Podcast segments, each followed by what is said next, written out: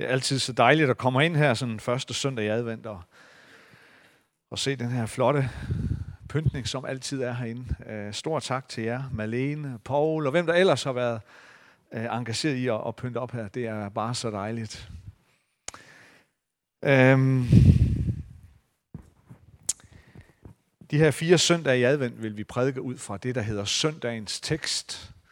Øhm, og der vil så vil vi jo benytte os af en tekst, som, som bliver brugt i rigtig, rigtig mange kirker øh, ud over vores land. Og øh, teksten til i dag, øh, til den her første søndag i advent, det er fra Matteus evangeliet kapitel 21, og øh, de første 11 vers, og øh, der står der står sådan her. Da de nærmede sig Jerusalem, og kom til Betfage ved Oliebjerget, sendte Jesus to disciple afsted og sagde til dem, Gå ind i landsbyen heroverfor, og I vil straks finde et æsel, som står bundet med sit følge. Løs dem og kom med dem. Og hvis nogen spørger jer om noget, skal I svare, Herren har brug for dem, men vil straks sende dem tilbage. Det skete for, at det skulle opfyldes, som er talt ved profeten, der siger, Sig til Sions datter, se din konge kommer til dig, sagt modig, ridende på et æsel, og på et trækdyrs Disciplene Disciplerne gik hen og gjorde, som Jesus havde pålagt dem. De kom med æslet og følget og lagde deres kapper på dem, og han satte sig derpå. Den store folkeskare bredte deres kapper ud på vejen. Andre skar grene af træerne og strøede dem på vejen. Og skarne, som gik foran ham, og de, der fulgte efter, råbte, Hosianna, Davids søn, velsigne være han, som kommer i Herrens navn. Hosianna i det højeste. Da han nåede ind i Jerusalem, blev der røre i hele byen, og folk spurgte, hvem er han? Og skarne svarede, det er profeten Jesus fra Nazareth i Galilea. Kan far, tak for dit ord. Tak, far, at du taler til os ved din hellige ånd. Tak, at du er nærværende her, og du møder os. Tak, fordi du kender os, kender vores behov, du ved præcis, hvem vi er og hvad vi bringer med os den her dag. Mød os, her og mæt os med dit nærvær. I Jesu navn. Amen.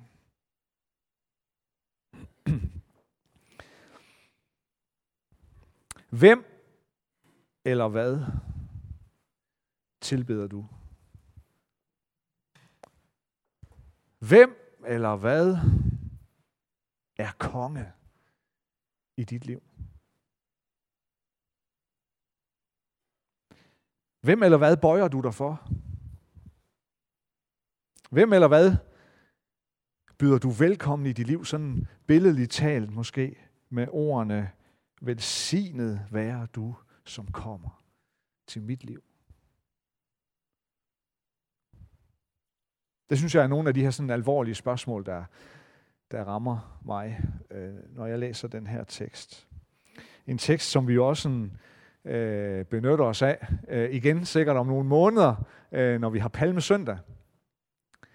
Øh, den her historie om Jesus, der rider ind i Jerusalem på et æsel.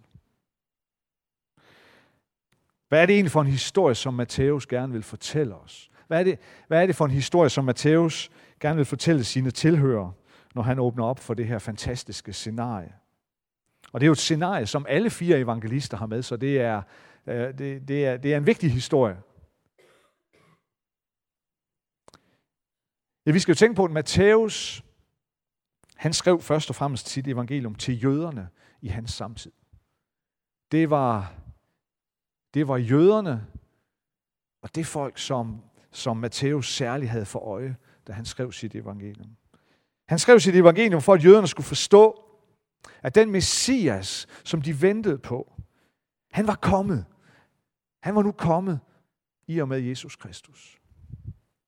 Og for at de skulle forstå, at alle de tekster og profetier fra det, som vi i dag kalder det gamle testamente, som de lagde så stor vægt ved, opfyldes i Jesus Kristus. At Jesus var Messias. At Jesus er den salvede. Matthæus ville gøre jøderne opmærksom på, at Jesus var den konge, de ventede på. Ham, der nedstammede i lige linje fra kong David. Så der er, der er to temaer, som er sådan meget øh, tydelige i Matthæus' fremstilling af Jesus, der rider ind i Jerusalem. Der er dels det profetiske tema, og så er der kongetemaet. Og det hænger jo sammen på en eller anden måde. Men det er det profetiske tema, fordi det Jesus gør, det han foretager sig den her dag, det er stærke opfyldelser af profetiske ord. Og det er stærke hentydninger til profetiske ord. Om Messias, om jødernes frelse, om befrieren, der skal fremstå af Davids slægt, om genrejsningen af Israel osv. Og så er der kongetemaet, fordi Jesus rider ind igennem byporten og ind i byen som en konge.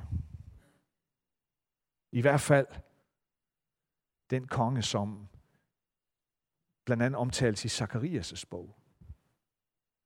Og hele setup'et, det minder om en konge, der kommer hjem i triumf efter en krig, og efter at have sejret, og bliver modtaget med folkets hyldest.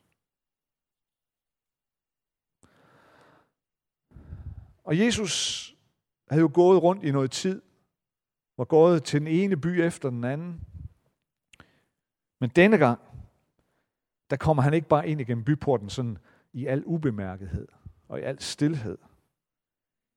Denne gang, der kommer han som den han er. Som kongen. Det er virkelig, det er Jerusalems konge, der rider ind gennem byporten. Men udover at fortælle, udover at gøre os opmærksom på, at Jesus er kongen, så, så definerer fortællingen også, hvad det er for en konge, og hvad det er for et ganske særligt kongedømme, Jesus har, er og står for. Fordi Jesus kommer med en helt anden forståelse og en helt anden tolkning af, af magt og autoritet og et helt andet greb på kongedømme end, end, end det, der sådan er den værtslige forståelse og tolkning af det at være konge og det at have et kongedømme.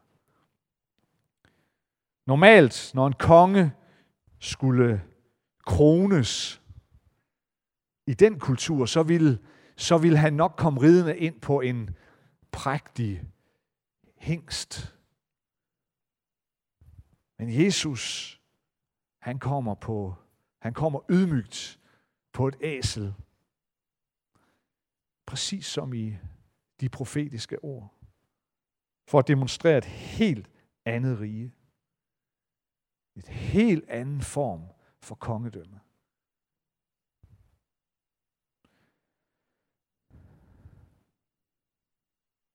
Og så, så er der også det her lille mærkelige, øh, den her lille mærkelige hændelse, som sker. Det her med, at, at Jesus, inden han rider ind øh, igennem byporten, så sender, han, så sender han et par af sine disciple hen for at hente et æsel og dets føl, som står bundet et sted i nærheden. Som tilhører en fremmed mand. Og han sender dem kun afsted med den her besked. Hvis øh, ham der bundemanden, han spørger, hvad det er, I har gang i, så skal I sige, Herren har brug for det. Vi får ikke rigtig at vide om, hvad der sådan ligesom er baggrunden for det her. Øh, altså taler Jesus, er det sådan, øh, er det sådan helt stringent profetisk, det han taler her, øh, og siger, at det her det kommer til at ske? Øh, eller har han i for, er, det, er det mere lavpraktisk? har han i forvejen været ude og lave en aftale med, med, med ejeren af æslet her? Øh, det ved vi ikke rigtigt. Men det er i bund og grund sådan set nok også mindre væsentligt. Det væsentlige budskab her er, tror jeg, det er den konge, som nu er på vej ind i Jerusalem.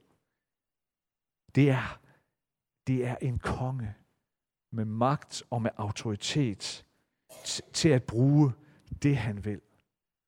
Og den, han vil. Den konge, som er på vej ind i Jerusalem, er den konge, som dybest set ejer det hele.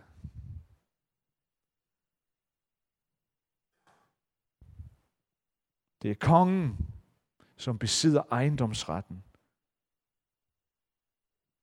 Også til det, vi måtte indimellem mene, tilhører os og os alene.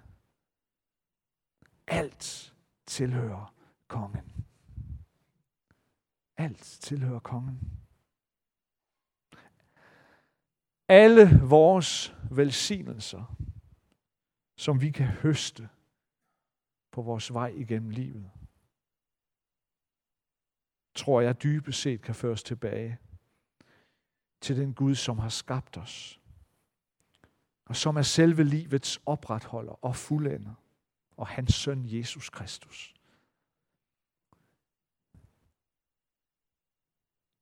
Og det var det, som den her ejer af æslet og dets følge måtte erkende den her dag uden for Jerusalem.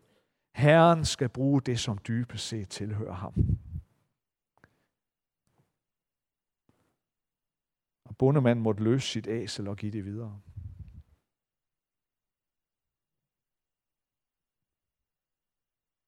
På en eller anden måde, så, øh,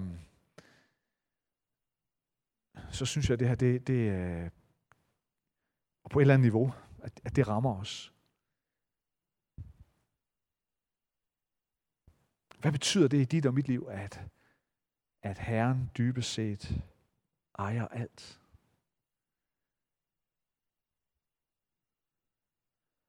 At han dybest set har ret til at kalde på hvad som helst i vores liv.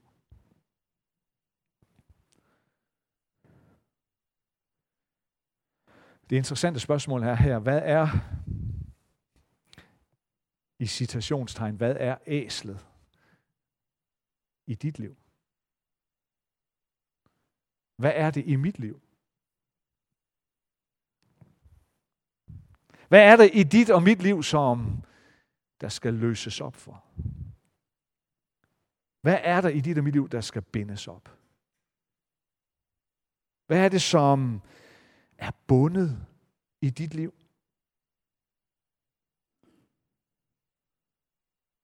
Eller noget, som du måske selv har bundet.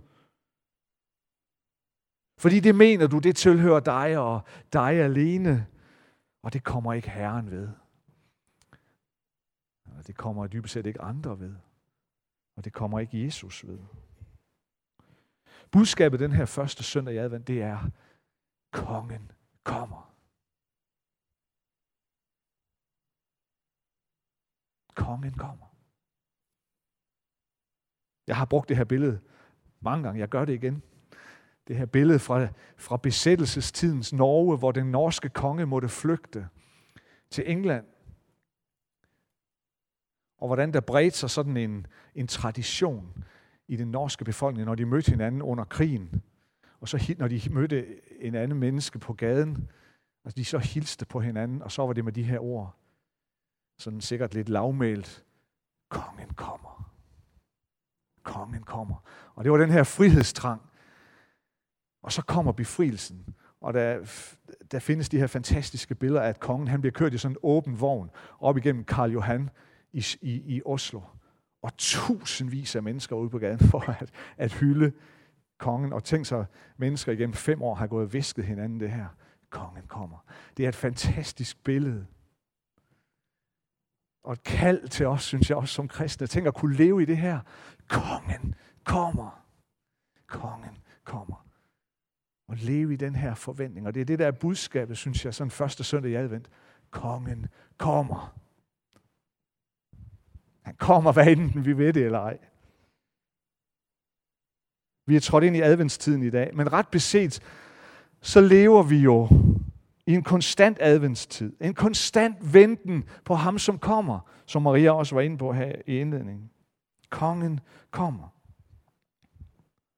Jeg tror, at læreren, lektien fra den her tekst, men også lektien fra og erfaringen, som mange af jer garanteret også har gjort, mange af jer, som har vandret med, med Herren igen mange år, det er, at kongen kommer.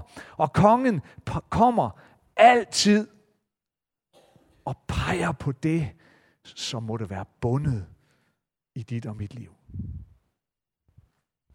Ikke med fordømmelse eller anklager eller bebrejdelser, men fordi han ønsker at løse det.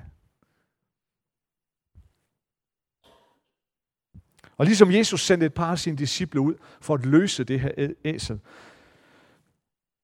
så tror jeg også, at, at kongen, at Jesus ved sin hellige ånd igen og igen sender sine sendebud, og de kan komme i mange forskellige forklædninger. Det kan være mennesker, det kan være omstændigheder, det kan være situationer, der opstår. Men jeg tror, at Gud igen og igen sender sine sendebud ud til dig og mig, for at pege på områder i vores liv, som måske er bundet. Som vi måske gerne vil holde for os selv, og ikke helt ønsker at give til Jesus. Områder, som måske stadigvæk hindrer os i at følge efter Jesus med et helt og et sandt og et udelt hjerte. Kongen kommer. Men hvad er det for en konge, der kommer? Ja, det er sådan lidt det er sådan lidt det her paradoxale, og det er ikke helt let at beskrive, fordi Jesus og hans kongedømme, det kan vi altså ikke bare putte ned i sådan lige en bestemt boks. Det er i hvert fald mindst todelt. Og det hænger selvfølgelig sammen. Men på den ene side, så, så er det en konge med et kongedømme, som hviler på helt andre værdier, helt andre principper end et værsligt, menneskeligt kongedømme og et værsligt magtsystem. Helt anderledes. Det er ikke en konge, hvis magt og autoritet hviler på krudt og kugler, eller politiske eller økonomiske magtstrukturer. Det er en konge, hvis magt og autoritet hviler på en selvudgivende og selvopoffrende kærlighed. En konge, hvis magt hviler på ydmyghed og noget. Det er ikke et kongedømme, hvor sejrsbanneret kan hæves efter et drabeligt slag på slagmarken, hvor mange af hans undersåtter har måttet lade livet. Men, men sejrsbanneret kan kun hæves, fordi kongen selv har offret sit liv. Og derved har alle hans undersåtter fået livet foræret. På den ene side.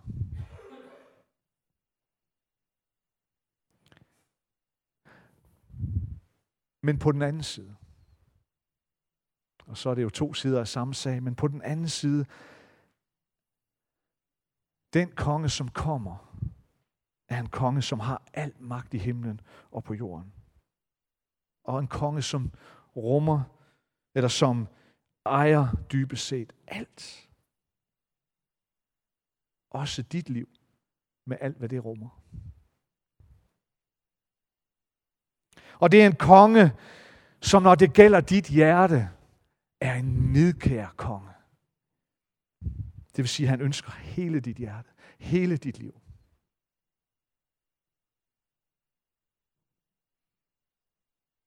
Det er en konge, der kalder dig til overgivelse og efterfølgelse af et helt og udelt hjerte.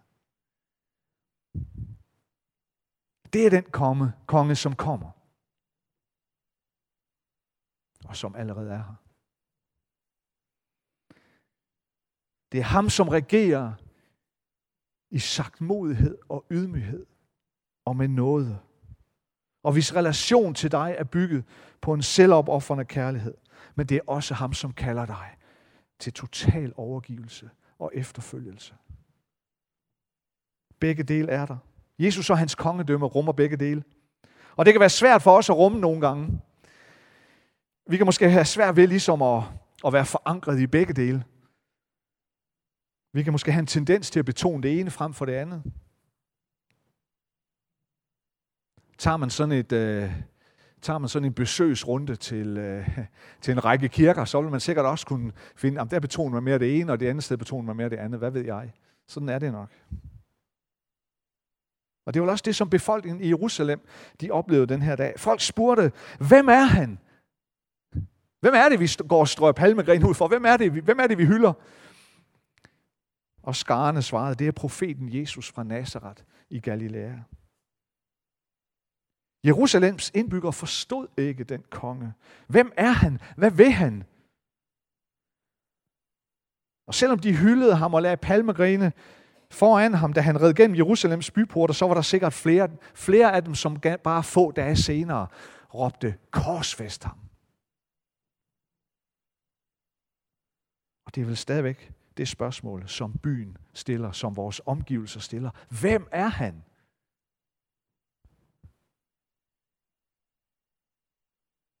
Og hvem er kaldet til at svare? Hvem er hvem skal sætte hvem skal sætte ord og krop på et liv, som viser, hvem den konge er. Ham, som ønsker at gøre sit indtog også inden for Aalborgs bymur. Hvem er det, der er kaldet til at sætte liv og krop på det fællesskab, som han altid kalder ind til? Ja, det var et af de nemme spørgsmål. Det kender vi godt. Det er dig og mig. Det er kirken. Kender vi ham? Forstår vi, hvem han er? Forstår vi hans kongedømme? At forstå hans kongedømme, det er at underkaste sig hans vilje og det liv, han kalder os til. Og kun den, som forstår hans kongedømme i lyset af korset, er i stand til at bære hans formål ud til en verden, som trænger så desperat til at opleve, at kongen kommer.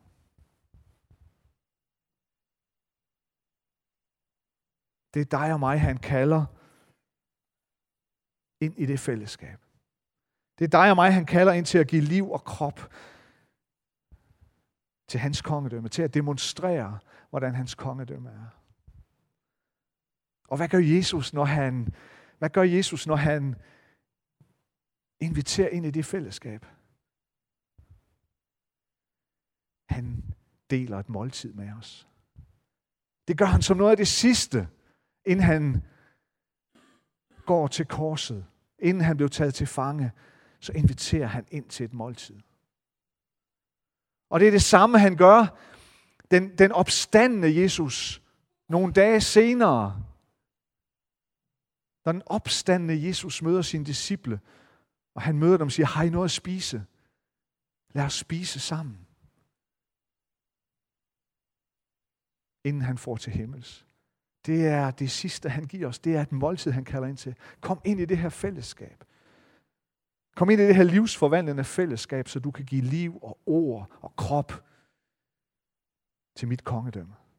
Til en verden, som så desperat behøver det.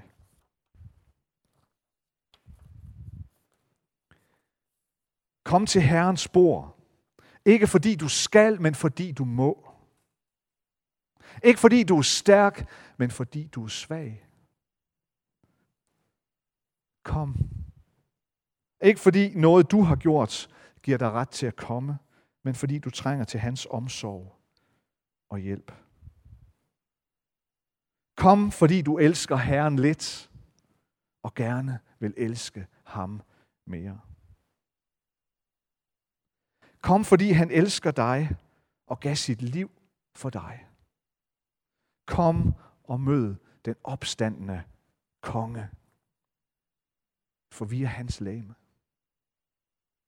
Lad os gå ind i det her måltid, og lad os tage imod. Og jeg vil gerne bede øh, nadvertjeneren om at øh, komme frem.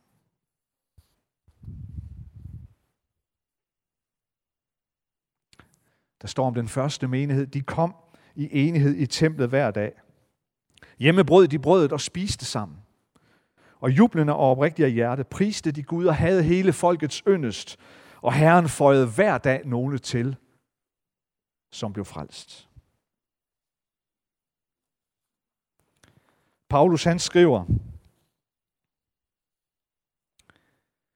For jeg har modtaget fra Herren, og også overleveret til jer, at Herren Jesus i den nat, han blev forrådt, tog et brød,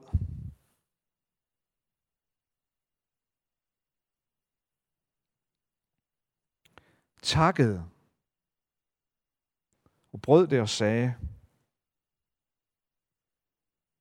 Dette er mit læme, som gives for jer. Gør dette til i hukommelse af mig. Lige så tog han også bæret efter måltidet og sagde, dette bæger er den nye pagt ved mit blod. Gør dette, hver gang I drikker det, til i hukommelse af mig. Lad os bede sammen. Den ligger der.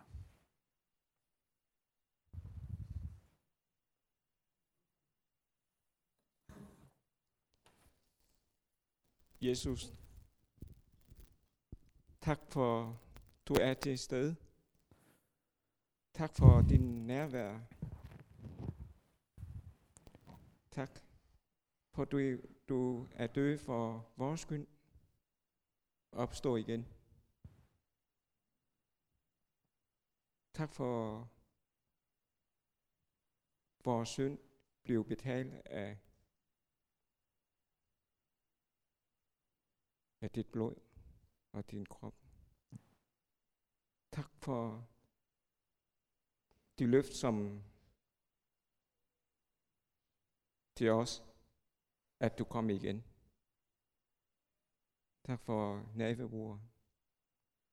Det vil vi i dit egen navn. Amen. Amen. Paulus han siger, hver gang I spiser af brødet og drikker af bæret, så forkynder I Herrens død, indtil han kommer. Så giver I krop og liv til hans kongedømme. Vi vil fejre nadveren sammen, og øh, det bliver i dag som en nadvergang, hvor du kan komme herop, tage imod et stykke brød og døbe det i bæret.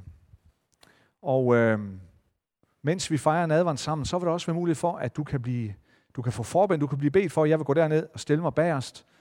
Øh, og øh, har du brug for, at Jesus skal møde dig, at Jesus skal berøre dig, øh, så vær frimodig at komme ned og tage imod forbøn. Har du brug for, at, at kongen kommer og gør sit værk i dit liv i dag? Det kan være på noget ganske bestemt, det kan også være mere diffust, eller du egentlig bare har brug for en velsignelse og opleve Guds nærvær, så vær frimodig og kom derned, og vi vil med stor glæde bede for dig og velsigne dig. Lad os rejse os op.